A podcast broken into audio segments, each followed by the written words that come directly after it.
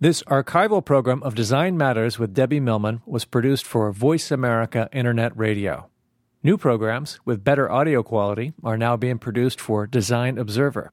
You can subscribe in the iTunes Store or at the Observer Media channel on Design Observer.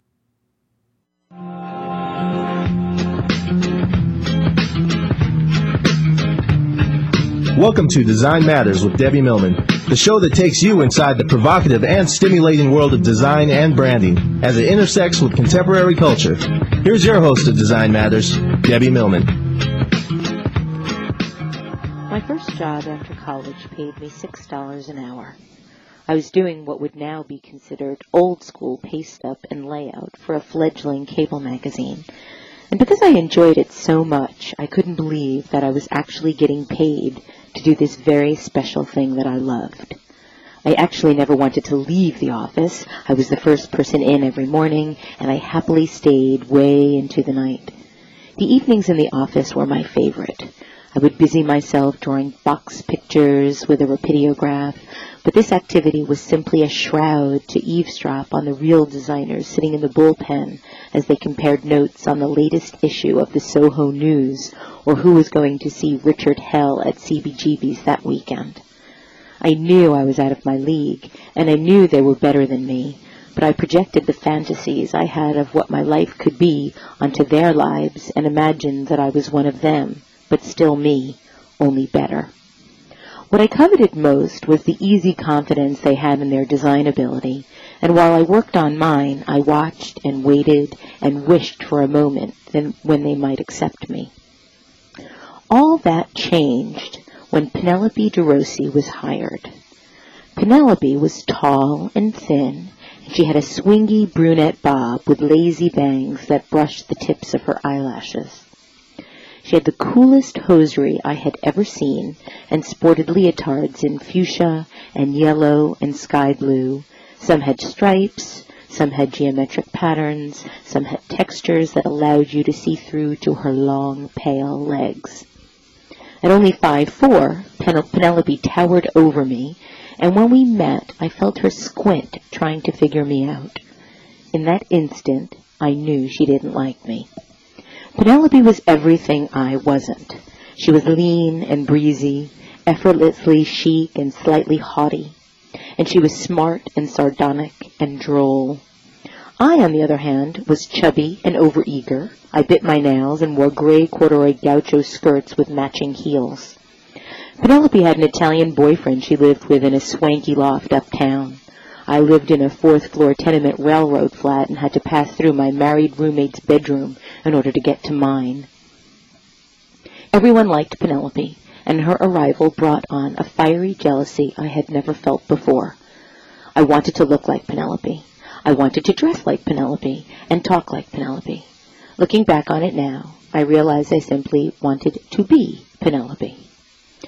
Suddenly my $6 an hour job wasn't enough. Becoming a good designer wasn't enough.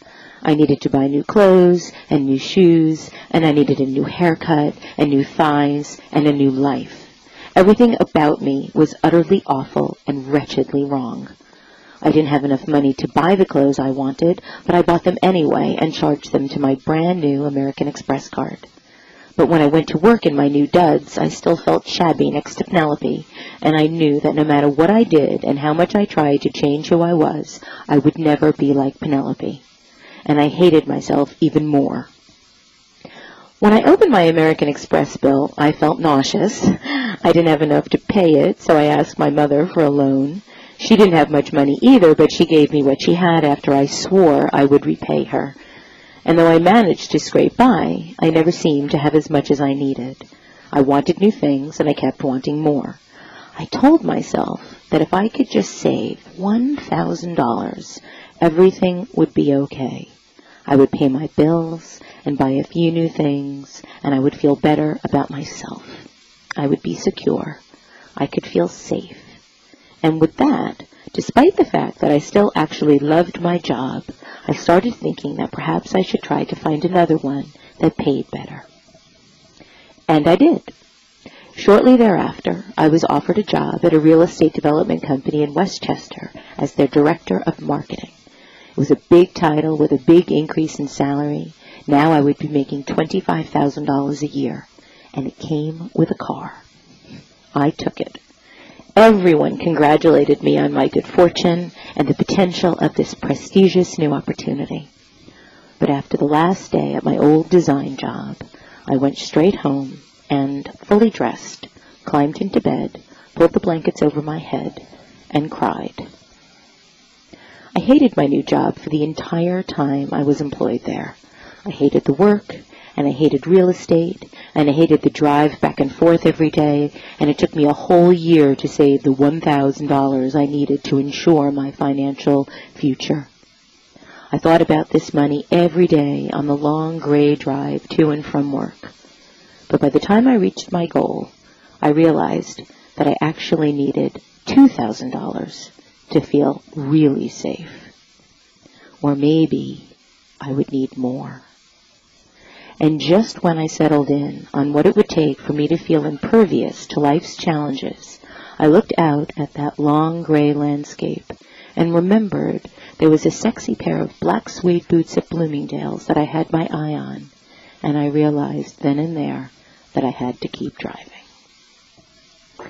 Welcome to Design Matters with Debbie Millman. I am your host, Debbie Millman, and my guest today is Gong Szeto. Before we get started with our interview, let me tell you a little bit more about him.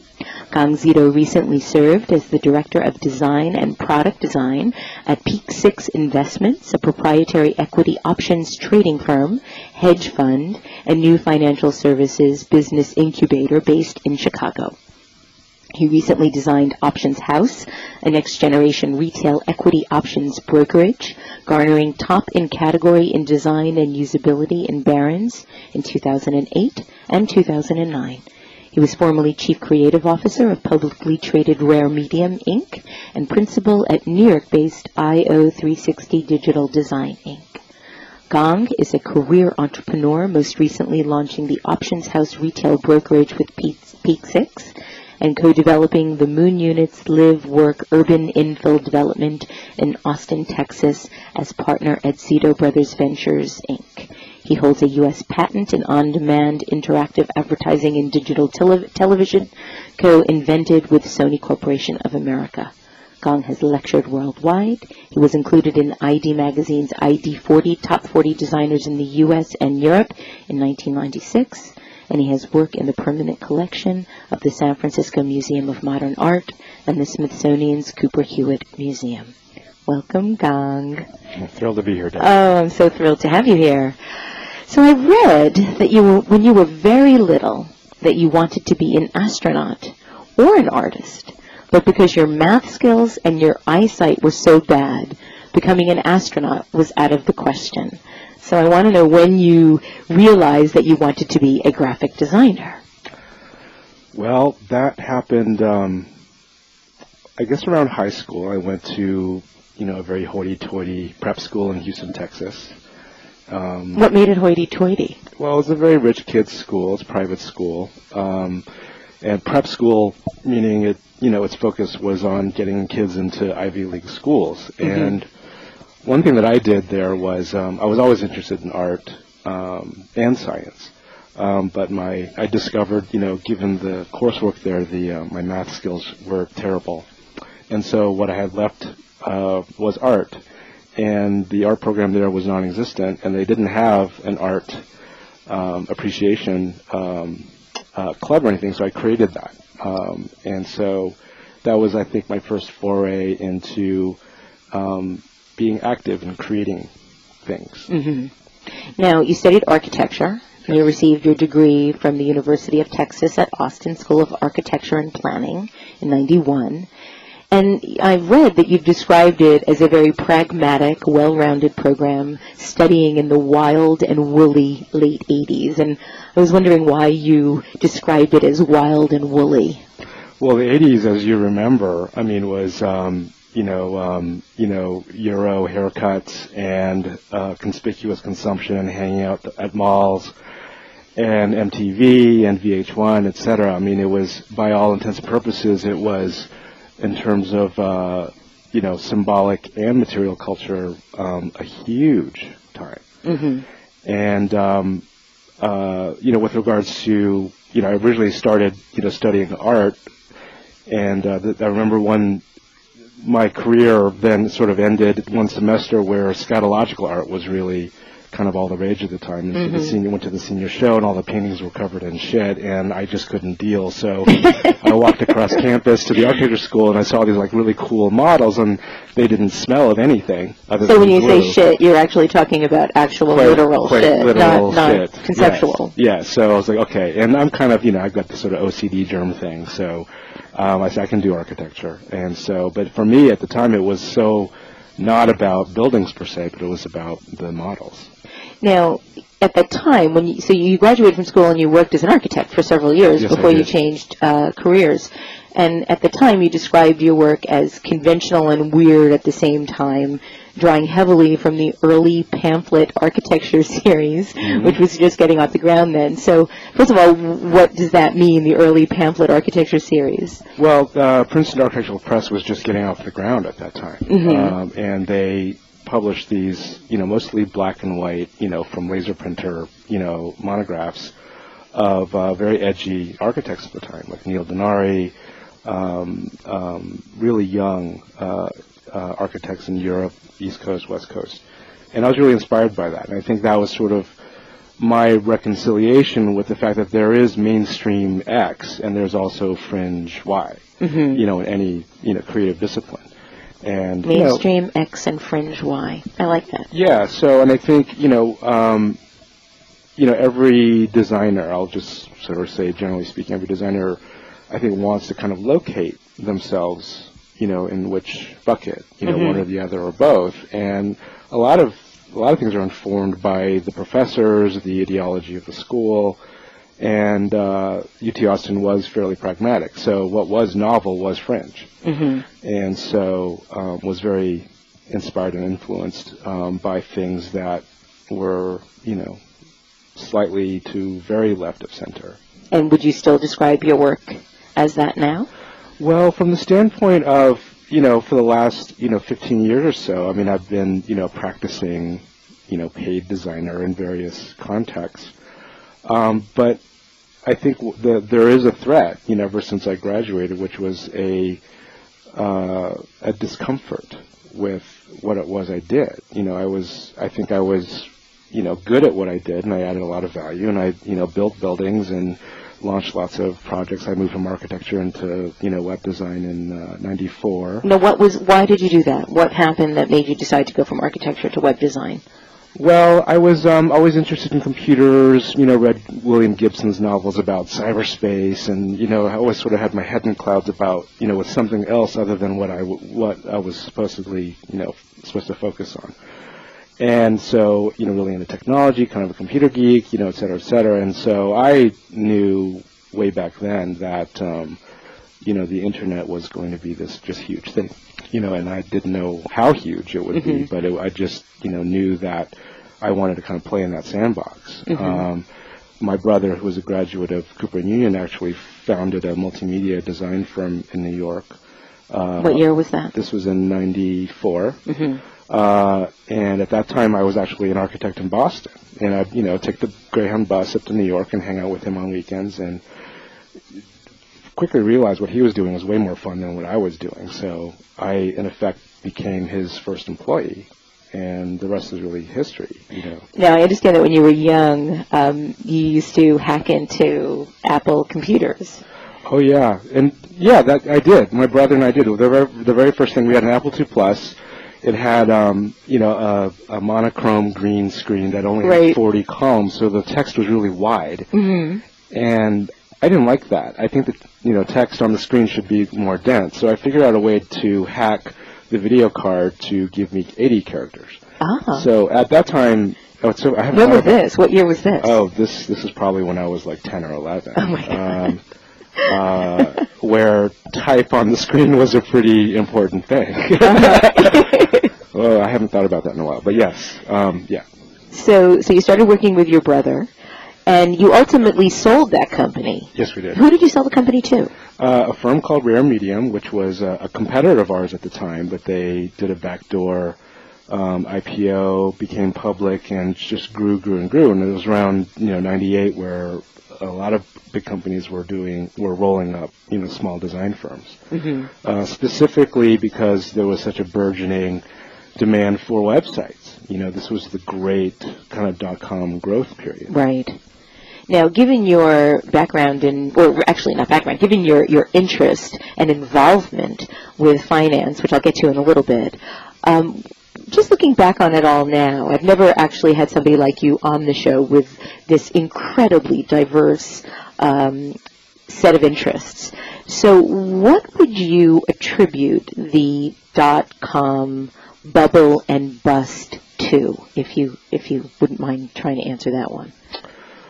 Well, that's um, that's both a simple answer and a complicated one, depending on how how want you want to drill down. I think at the time, uh, you know, it was the sort of new new.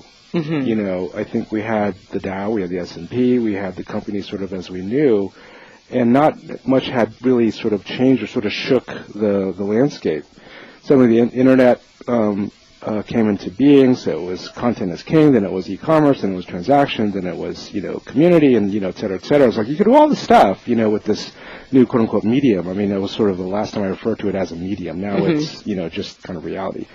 Um, uh, and I think people were pretty bullish on the possibilities. I mean, it was actually, I mean, you know, I and I was one of them. You know, was I was not not to knock it. Um, I think what we saw is um, the rec- you know the reconciliation between uh, perception and the the sort of financial reality. You Mhm. know, the, the the fact that well, no matter what you know bullish notion or sentiment you have on anything, it has, still has to conform to economic laws. You Mhm. know, in this case, bus- you know these dot coms were businesses and they had to generate revenue in order to sustain themselves and you know, suddenly you saw these outrageous um, valuations based on no or negative revenue.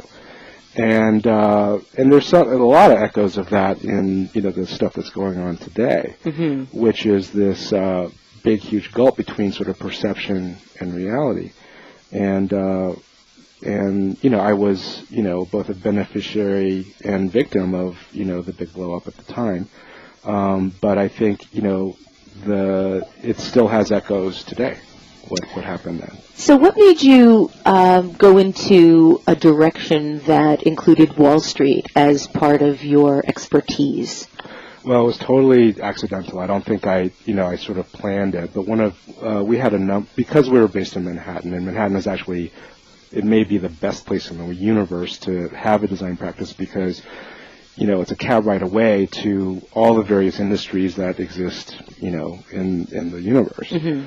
Um, there's so much density here. So, you know, you you didn't have to try very hard to get uh, work from Wall Street, Goldman Sachs, Merrill Lynch, J.P. Morgan, Chase. They were all my clients at the time. So, they were your clients Yeah. both at the firm that you had with your brother and Rare Media? That's right.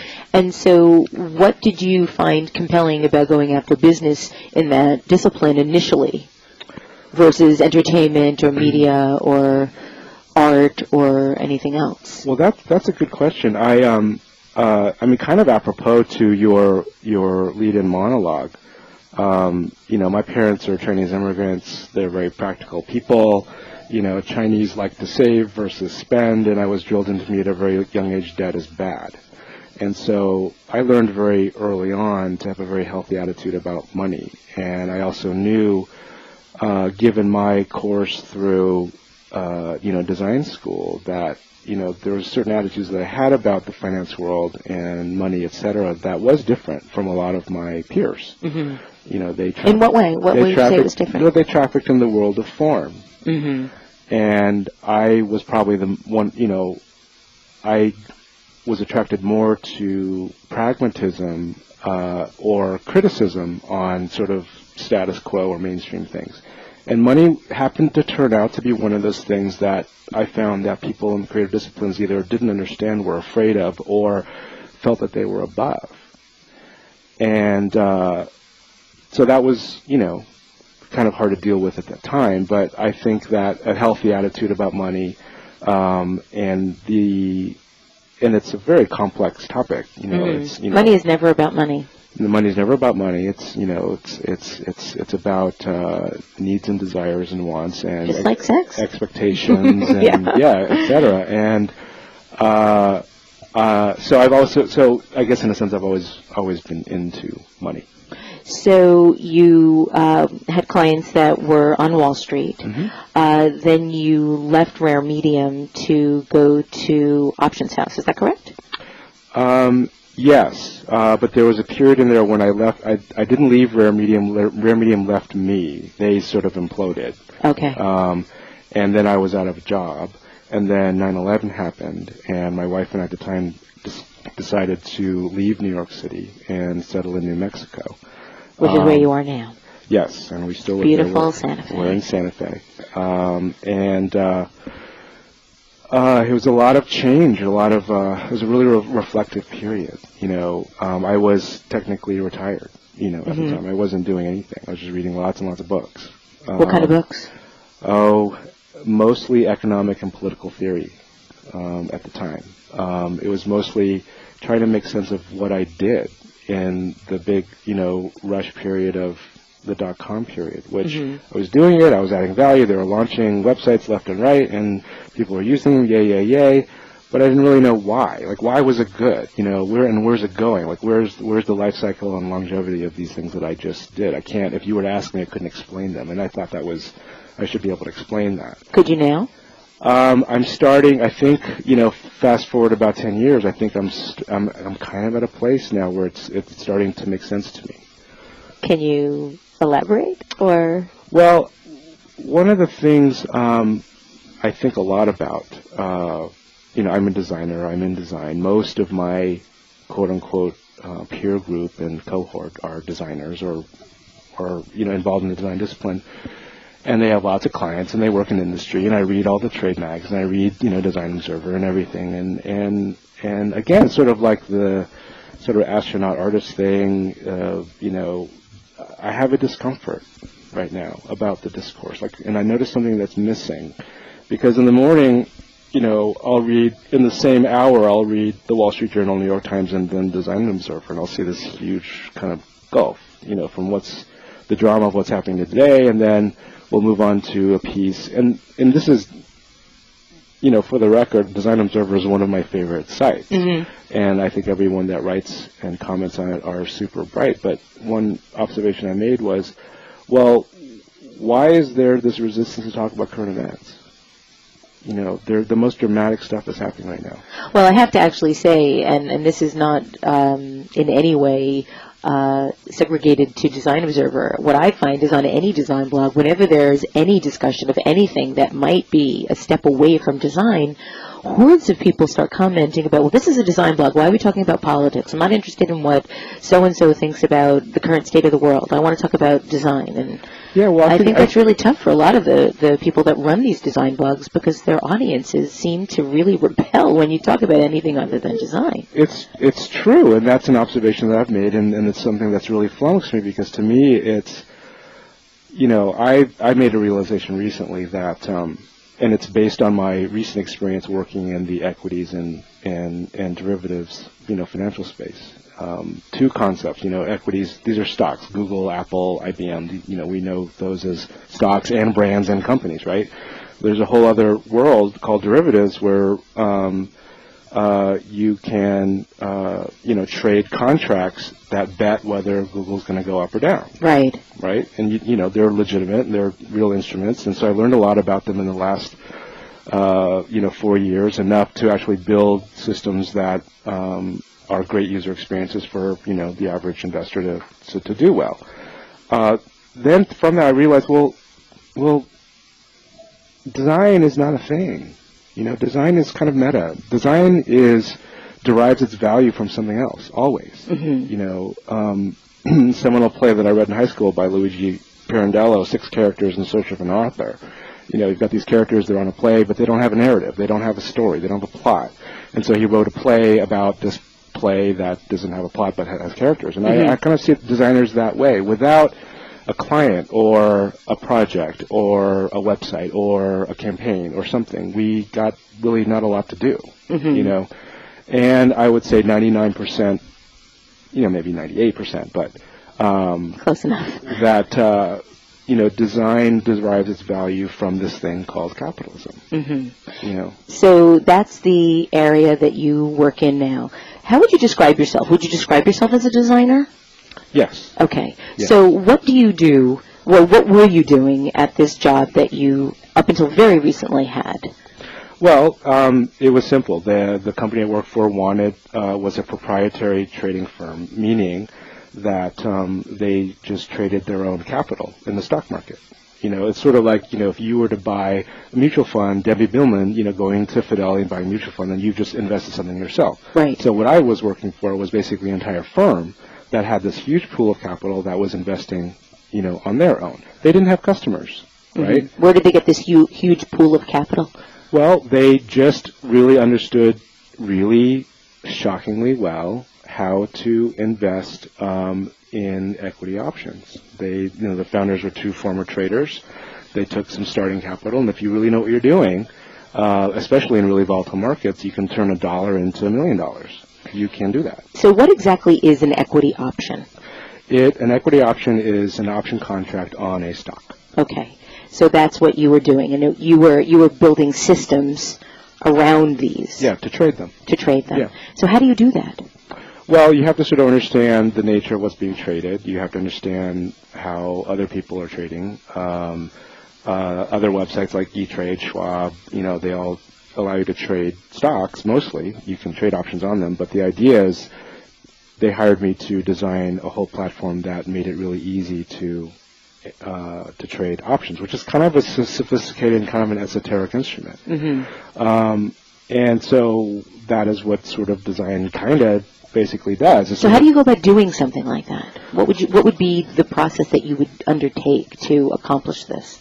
Well, I looked at what how people were doing it now, um, and uh, the the things that I looked at were mostly the tools that professional traders were using.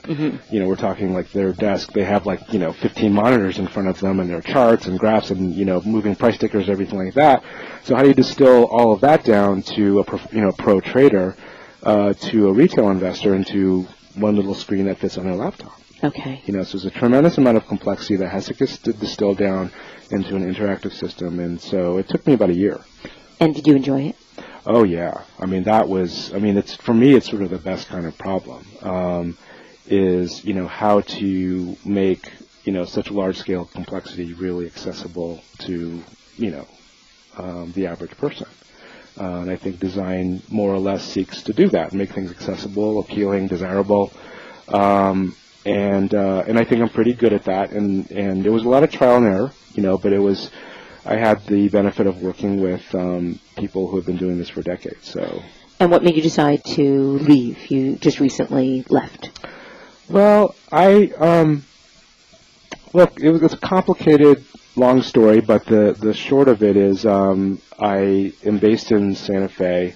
I work remotely. There was a lot of travel, so the sort of practical side, and you know, we had You have a new daughter. We have a new daughter, and so you know, it, the the practical side made it difficult. But at the same time, although I really enjoyed um, the design problems. Uh, uh, I saw things that were really fascinating to me, but also saw a lot of things in the culture of finance that bothered me a lot. For example.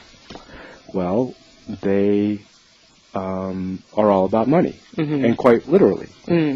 And it's kind of fascinating to be around all these sort of PhDs and these like you know real whippersnappers that just know everything about making a ton of money. And I think you know human nature is one that always admires virtuosity of you know any sort. You know whether it's a composer, a musician, or artist, or you know Moneymaker. trader. Um, how do how did and they're all really young. It's like whoa, you know that's amazing. And you know I learned a ton of things. You know myself. You know uh, in terms of uh, you know boosting my own sort of investing strategies and stuff. So that was great.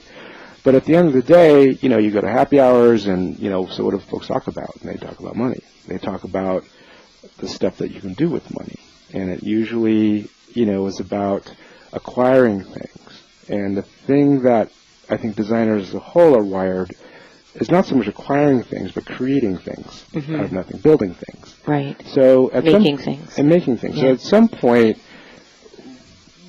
I found that I was adapting myself more to the culture of finance versus I mean versus the other way around. Right. And so I felt a little lonely sometimes, um, and. Uh, uh, then I sort of realized, you know, then you know, our entire economy blew up, and the basis of the of it was what was going on in really obscure parts of the financial world, and which I had been following, and I and I sort of understood it, you know, as it was unfolding, and I was like, holy cow! I mean, how do you stop that? So, what is your perspective on what's happening now? I think we are at such an incredibly important and significant inflection point in um, uh, in our world right now because largely what we have taken for granted is the fact that financial institutions are trustworthy and they're okay. You park your money somewhere, it's going to be fine. But you know what we're realizing now? Well, no. You know, one of the very you know fundamental things that we have you know have trusted um, isn't trustworthy. Right. Um, and in a really capitalist environment, depending on sort of the, the political milieu, I mean, it has been very um, uh, conservative for a while, which you know believes in small government and it believes in uh, uh, the free markets. Uh, that um, you know leave the free markets alone, everything will take care of itself. And I think we're now realizing, well, that doesn't really work. And so, okay, so is the solution more government intervention? There's a lot of debate around that. I'm not even convinced that that's the case. What do you think about the bailouts? Um, I am so conflicted, mm-hmm. you know, about it because there are always going to be consequences, you know, to any action. You know, you sort of, well, the white knight may come in and sort of save the banks, uh, but then you read, well, the banks just, you know, like AIG just, you know, took a bunch of taxpayer money and doled out all these, you know, big fat bonuses to people that, you know, maybe didn't really, you know, deserve it. How does somebody rationalize that? How does somebody rationalize being in a position where they're taking money that's being lent to oh, them? It's it's it's not hard to understand at all. Well, tell, tell me why. Yeah, it has to actually do with altruism. You know, if you think altruism is, I mean, I think the standard under, definition of altruism is, you know, you know, doing something good for you know someone else or mm-hmm. for you know a community or something. Well, the reality of altruism is that you do something good at a cost to yourself um, it costs you something. So you have to make some sort of decision whether you're going to do it or not. Mm-hmm. And there are, two, there, there, are different kinds of altruism. There's this thing called parochial al- altruism, which is you do things that are that are good for your tribe. Mm-hmm. Um, and there's another form of altruism called tolerant altruism, which is you do things that are good for all tribes. And I think what we see in the financial space are CEOs or management that are, you know, taking, they see the ship going down and they want to dole out, you know, the last minute bonuses to their friend. They're being altruistic to their own cohort. And so can you bust them for being altruistic? No, you can't. Well, now we can. So it's sort of ambiguous. It's mm-hmm. sort of mm-hmm. kind of confusing right now because they're sort of taking, quote unquote, our money, right. taxpayer money, you know, towards this end. Um, Do you think it's wrong that the government is now taxing those bonuses 90%? Uh, no, I think it's pretty um, ballsy and cool, and I don't know whether it's right or wrong. I don't know if it'll hold up. I can't imagine that there aren't going to be some lawsuits around that. Yeah, well, I just, you know, I'm just, I mean, part of me, I mean, I've, I've formed lots of opinions on a lot of various things, but, you know, sort of every day is different, and the drama, I mean, it's always something. It's, inc- it's kind of incredible. It's just incredible. Gong, we uh, have a caller who's been waiting a very long time okay. on the line. We have Gregory from New Jersey. Gregory, thank you for calling Design Matters. Hey, Debbie. Thank you for holding. I know no that problem. you were on for a long time. No problem. You know me, I always want to have my say. Hi, Gong. Hi. Um, I have two questions, actually. Now, it's it's amazing just listening to you talk. I mean, it's obvious you are a tremendously uh, and inherently creative person.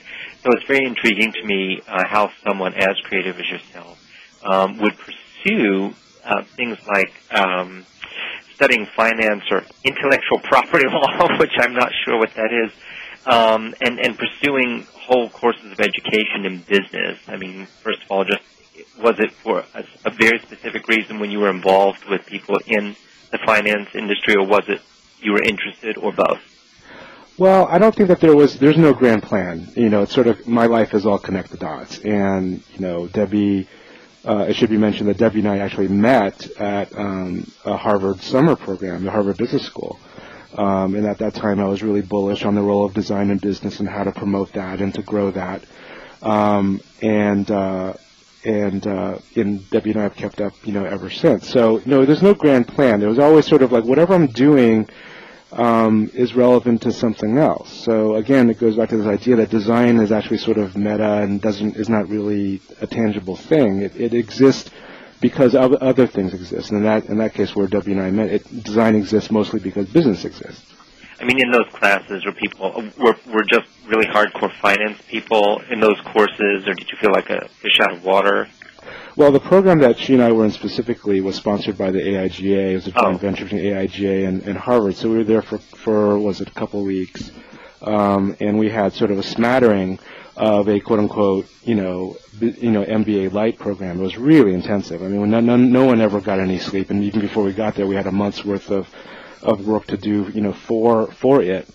Um, and it covered everything from you know economics to finance to accounting to innovation strategy to management, you know, et cetera. I mean, all the sort of standard um, you know, MBA uh, fare. So it was it was incredible. I mean, Debbie was um, inspiring to kind of watch her because I got in trouble a lot. I wouldn't be calling in all the time. well, what's what's interesting is you have you know Harvard, which is sort of a tr- you know it's, it's the best or one of the best you know traditional MBA programs, and suddenly they have this whole student body. We're all designers you know, and so it was really fun. It was the first time we did it. It was the sort right, of the it was ma- the charter. It was the yeah. maiden voyage, and so it was kind of fun to see that interaction.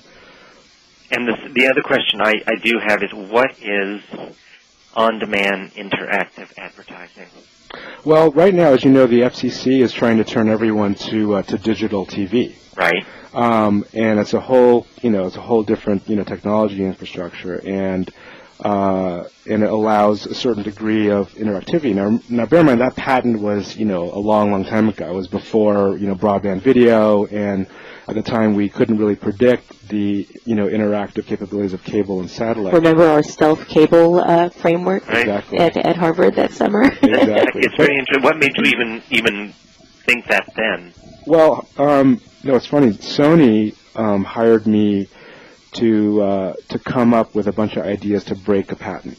There's a there was a patent called the Gemstar patent, which was the electronic programming guide, which is the grid that you see on your screen. You know, you have the times and the channels, and and you sort of scroll through. I mean, that's a patent, and if if someone were to say, well, I'm going to have a programming guide on my system, I've got to pay Gemstar like something like twenty million dollars. So that's an expensive royalty. So Sony hired me to kind of think of ways to get around that patent. Um, and you know, in that work, um, we had a bunch of stuff that just sort of accidentally fell out of it. And uh, the patent that I have was, well, what happens if you see a TV commercial and you click a button on your remote and you can get some, you know, more information or get a coupon that you know comes out of your TV to go, you know, buy that product. Um, so that that was essentially, you know, the work that I did. That's really that was really fun. Um, that that that whole engagement. Wow. Well, you know what? I, I'm just I'm a agog. I don't know what to say. You're just one of the smartest people I've ever listened to, and uh, I could listen to you all day. So, just thanks for answering those questions for me. Well, thanks for the call. Thanks, Gregory. Gong, we have another caller. We have Debbie from Chicago. Debbie from Chicago, thank you for calling Design Matters. Hi, Debbie. Where'd Debbie go? Well, I guess. Oh, here she is. Oh, did she hang up? I guess she hung up. Okay, maybe she'll call back. Okay, so um, I have. Uh, I want to talk about what you're doing now. Oh, actually, you know what, Gong? Before we do that, we're going to have to talk a little bit more about money. Bernie Madoff. Mm. What do you think? How does somebody get away with something like that for so long? Well, I mean, clearly he did. I think uh, what he revealed was a bunch of false positives in people. You know, he carried himself in a way. He had. Um, uh, a history, a reputation that was quote unquote trustworthy. Yeah. Um, he was a real benefactor in various communities, um, so people trusted him. So, like, you like someone and uh, they have a track record, why wouldn't you give them your life savings? You know, because other people have said, you know, that he's doing fine by them. You know, and I think he um, uh, he he he trafficked in that for a long time, and a lot of people believed him. And I think the reality was uh, uh, things caught up with him. I mean, he was doing the Ponzi Ponzi thing for a long, long time, and so he couldn't do it much anymore because you know during a big recession, everyone kind of wants their cash back. Right. So that's so, really what precipitated his downfall. Oh no, that was he was he was he was pretty uh, uh, he was pretty pretty had, you know, at that point. He just couldn't continue. So, but what do I think of him? I, I actually admire. I admire him to the degree that um, he did. He was a virtuoso Mm-hmm. at that for such a long time. I mean, may I be so uh, good at something for my career? It just so happened it was entirely, utterly illegal and unethical. Actually, I did read some. I think it was on the Daily Beast that that there was um, a piece about really trying to understand the way his mind worked in terms of trying to come up with some grid pattern or framework to utilize that knowledge for the better. Mm.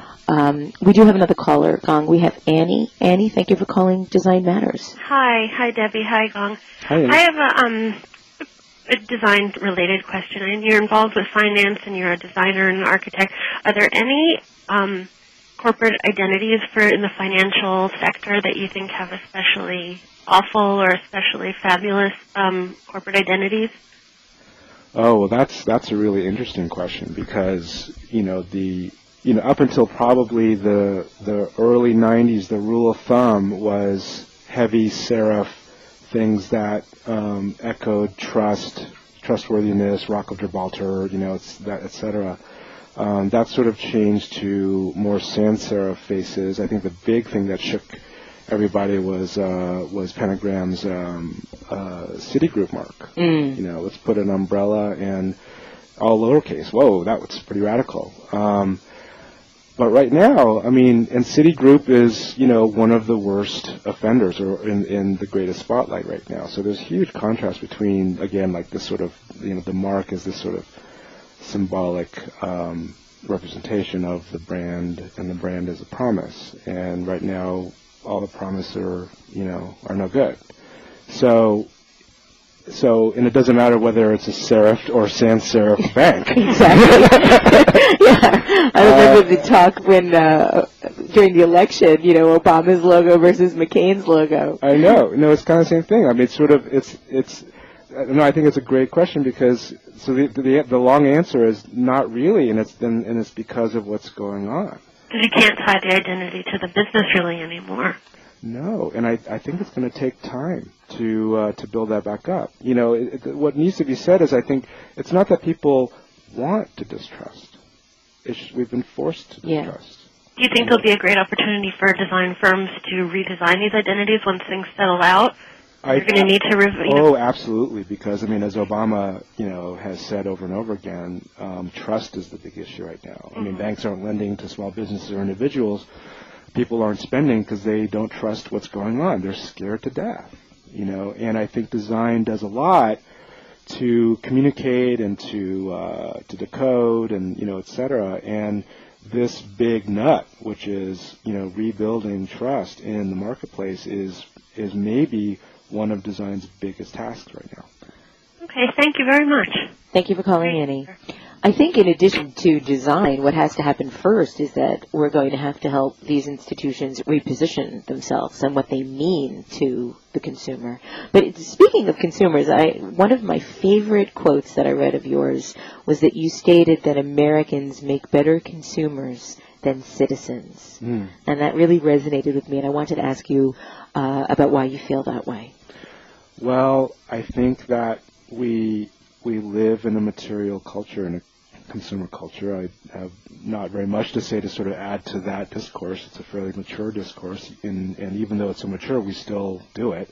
Uh, we are sort of an interesting time where people are kind of stopping um, the consumption thing. Mhm. You know, maybe it's it's not a stop. Maybe it's more of a pause. Mm-hmm. Um, and I think it is a period where they're sort of reflecting on it. And then suddenly, you know, with the election of Obama and the new or renewed presence of government into the economy, I think government um, uh, and even the very thing we take for granted, democracy, is becoming much more conscious for people. And I think that's all good. Um, but again, I think if you were to draw a diagram of, you know, an individual or typical, I mean, I'll dr- draw, you know, for me, um, my two, you know, two bubbles. My the bubble of consumer for me is just gigantic. I mean, I buy stuff. I think about brands and design. You know, I I, I live in I live and traffic in that material world, and only in the last couple of years have I invested more of myself into the realm of civic participation. So you have this big bubble and this tiny little bubble, and I think that's probably the reality for most people. I, but I, but what I am really coming to terms with right now, at least for me intellectually and philosophically, is I mean our reality is this interplay between uh, free market economics and government, and our experience as individuals is as consumer and as citizen. And I really would like to see uh, one of the outcomes from what's going on right now is that you know as a whole our society becomes much more aware, much more smart, and much more activist in in in the institution of democracy, which is it really isn't something that we can we can take for granted.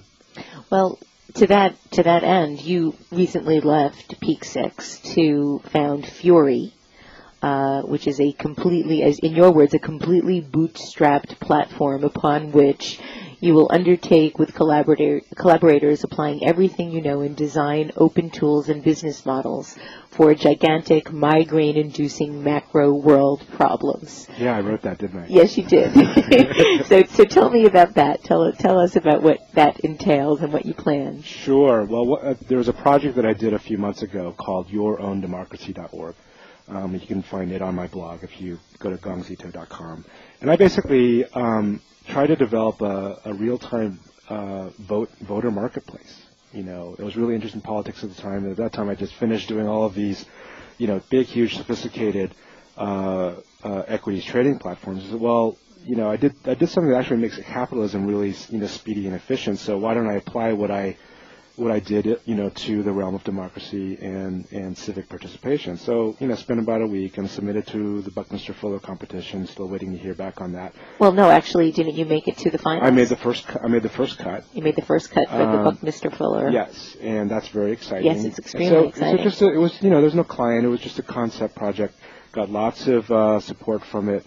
Uh, you know, on on the internet. Was invited to Washington D.C. last month to present it um, uh, at the Sunlight Foundation, which is uh, all about civic advocacy and government uh, transparency. And you know, for me, it's just sort of a journey. I mean, there's no end game. There's like I had this idea, and suddenly it's taking. You know, so that's really exciting to me. So I left my job at PEAK6. Um, uh, uh, thinking, well, I can kind of do more of this because I've got a bunch of ideas in my head, um, and I just kind of want to see where they go. And they are specifically about looking at um, how design can play a much stronger, much more activist role in the realms of uh, economy and government and politics, you know, et cetera. All of these sort of realms that Debbie mentioned earlier are sort of taboo, you know, in, in typical design discourse. I mean, it's really trying to, it's not even trying to push the envelope, it's just doing an end run on that entire discourse just to see what would happen. And what I'm finding is that there's take.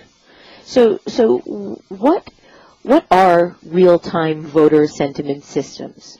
Well, you know, just say for a moment, uh, you know, you, you probably took a Gallup poll or something during Obama's election. Right. know.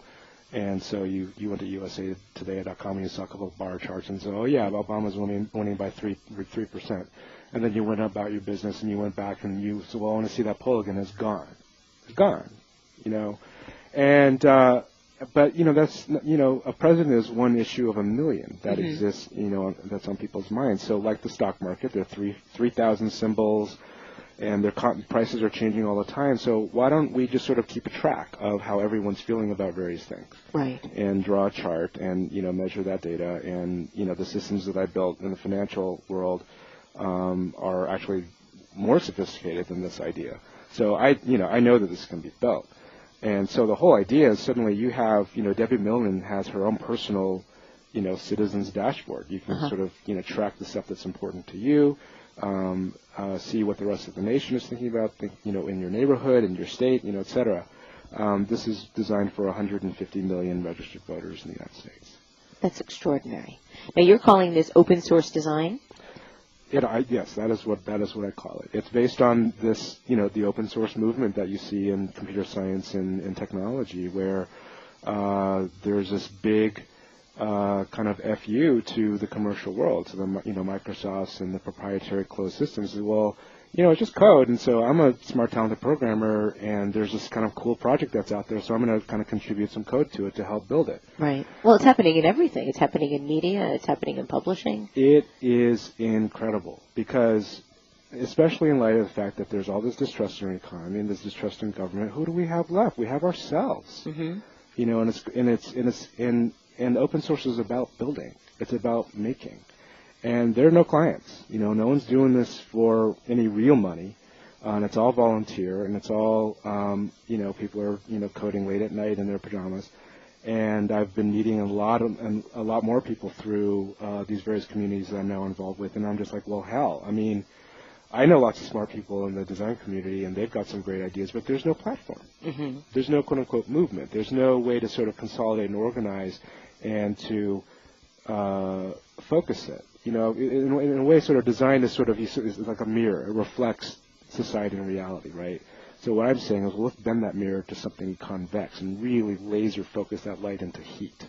And uh, and I think that um, that's one of the next projects that that Fury is going to work on. Is it poses the question like, well, what what is open source design, mm-hmm. and what what does a platform for that look like, and how do we build that? Now, you believe that this is design's next frontier. Yes. So do you believe the designers are going to be leading this charge or can lead this charge if they take the reins? You know, one thing that should be said, I believe, um, before I was making comments that design just sort of inherits its value from something else, but there's one property of design that is amazing, and that is what we do is at the interface between uh, a producer like a client and an end user or consumer. Right. You know, we think about that. We're, that we're, we're sitting. It's a bridge. It's a it's a thin layer. I don't know what to call it, but we're sitting at the interface, and that's all we do all day long. So it's almost like we see both sides of the fence all all the time, and that's really an unusual uh, and and I think great position to be in. I just think that we, as a disciplined profession, um, don't know how to capitalize on that, and I think that's one of the areas that I'm thinking really hard about. Um, and uh, and uh, there's a lot of insights on both sides to create. Right, so you know, Debbie decides for a moment that she's going to do a project that's going to benefit humanity or some corner of humanity. It has nothing to do with Sterling Brands. It has, you know, there's no client, mm-hmm. um, and you come to the site that I create, and I can pair you with, you know, the real needs and ena- uh, people who need that solution and people that can enable it. And so, boom, done. it, it's happened. It becomes real it's incredibly optimistic. It is. Now, you were recently at a conference called Transparency Camp. Mm-hmm. What is the transparency movement? It's all about um, uh, forcing the government to uh, make their data accessible to the public, mm-hmm. uh, to make it an open system versus a closed one. You know, you could, I won't name any names, but there are certain mm-hmm. uh, past administrations that were very secretive. Yes. We don't need to name and, names. We all know those names. Making lots of decisions that you know. Well, you didn't ask me, George. Um, and the premise of, of, transparency is that with better data, citizens can become more involved and more informed, and to well, the way I look at it, they can be pissed off faster mm-hmm. and more effectively. Because the thing about democracy is that we have choice in our representatives, and we can influence. We don't work. We don't we don't live in a tota-, totalitarian uh, regime. We presumably can flex, and uh, the transparency movement wants to enable more of that flexing. Well, Gong, thank you for doing a lot of our flexing for us. Um, we've come to the end of the broadcast, sadly.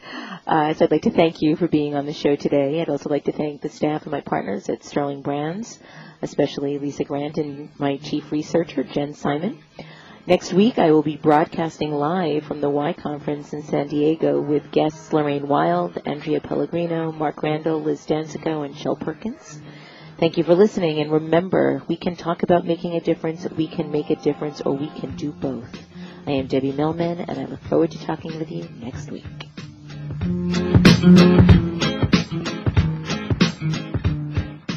Voice America Business would like to thank you for tuning in for Design Matters with Debbie Millman. Be sure to listen every Friday at 12 Pacific Standard Time for another exciting hour of Design Matters. Right here on the bottom line in business talk. Voice America Business. Thanks again for listening to the preceding program brought to you on the Voice America Business Channel. For more information about our network and to check out additional show hosts and topics of interest, please visit voiceamericabusiness.com. The Voice America Talk Radio Network is the worldwide leader in live Internet talk radio. Visit voiceamerica.com. The views and ideas expressed on the preceding program are strictly those of the host or guests and do not necessarily reflect the views and ideas held by the Voice America Talk Radio Network, its staff, and management.